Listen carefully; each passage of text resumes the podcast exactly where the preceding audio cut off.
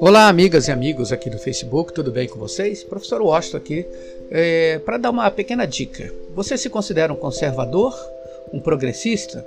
Se eu dissesse para você que um conservador pode ser um progressista, será que eu estaria sendo incoerente? Você sabe o que significa o termo conservador? Onde surgiu? Como surgiu? Será que no Brasil os que se autoproclamam conservadores são de fato conservadores? Vamos fazer uma pequena análise desse tema?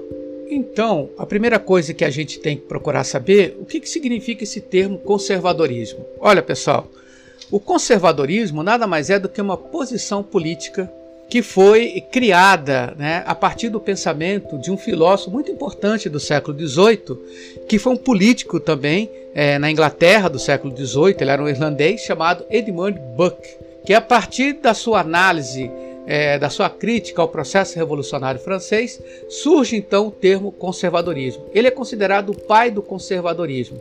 E aqui no Brasil, muito pouca gente conhece esse pensador, mas ele realmente desenvolveu uma tese onde ele critica a ruptura, ou seja, o conservador como posição política, e nós podemos trazer essa posição para a vida social também, é apenas aquela posição que acredita que as mudanças têm que ser gradual, que temos que respeitar as tradições. Ou seja, um conservador, ele não é contra as mudanças, apenas eles defendem a tese de que a mudança tem que ser gradual, tem que ser natural, com a evolução natural da sociedade. Eles não são a favor da permanência daquilo que já está ultrapassado, daquilo que está errado. Um conservador acredita na evolução natural de uma sociedade e que nós devemos respeitar esse processo natural e não utilizar da força para que você possa fazer uma ruptura.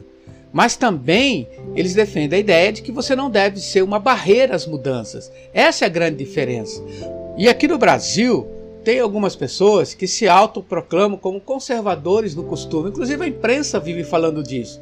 Mas na verdade essas pessoas que se dizem conservadores no costume, elas são contrárias a qualquer tipo de evolução social, de qualquer tipo de mudanças. E isso as transforma de verdade em seres reacionários. Se você não sabe o que é reacionário, procura no dicionário. Eles são avessos a mudanças. Geralmente o reacionário é egoísta, ele acha que é o dono da verdade, se prende ao senso comum.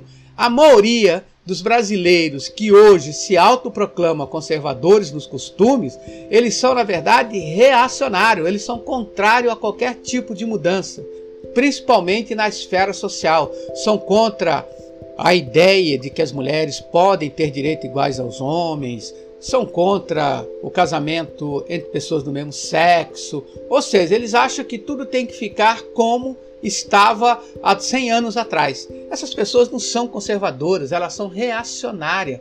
No Brasil hoje não existe conservadores, o que existem são reacionários, tanto no aspecto político quanto no aspecto social. Esses indivíduos que se dizem conservadores, que defendem o retorno da ditadura, que defendem a ruptura do Estado democrático de direito, como está acontecendo hoje, eles não são conservadores coisa nenhuma. Eles são reacionários. E são reacionários com uma baixa capacidade intelectual. São pessoas com um nível de conhecimento, de domínio conceitual quase nula. Então, minha gente, no Brasil, se existem conservadores, são muito pouco. A maioria que se autoproclama como conservadores são somente reacionários. E aí, meus amigos, agora eu respondo aquela pergunta que eu fiz no começo da minha fala. É possível o indivíduo ser conservador e progressista ao mesmo tempo? Sim, meus amigos, é possível. Um conservador não significa ser contra as mudanças dentro da nossa sociedade nem as mudanças políticas. É possível sim ser um conservador e ser um progressista. Se você não concorda, paciência. É isso, não confunda conservadorismo com reacionarismo. Meus cumprimentos a todos. Tchau!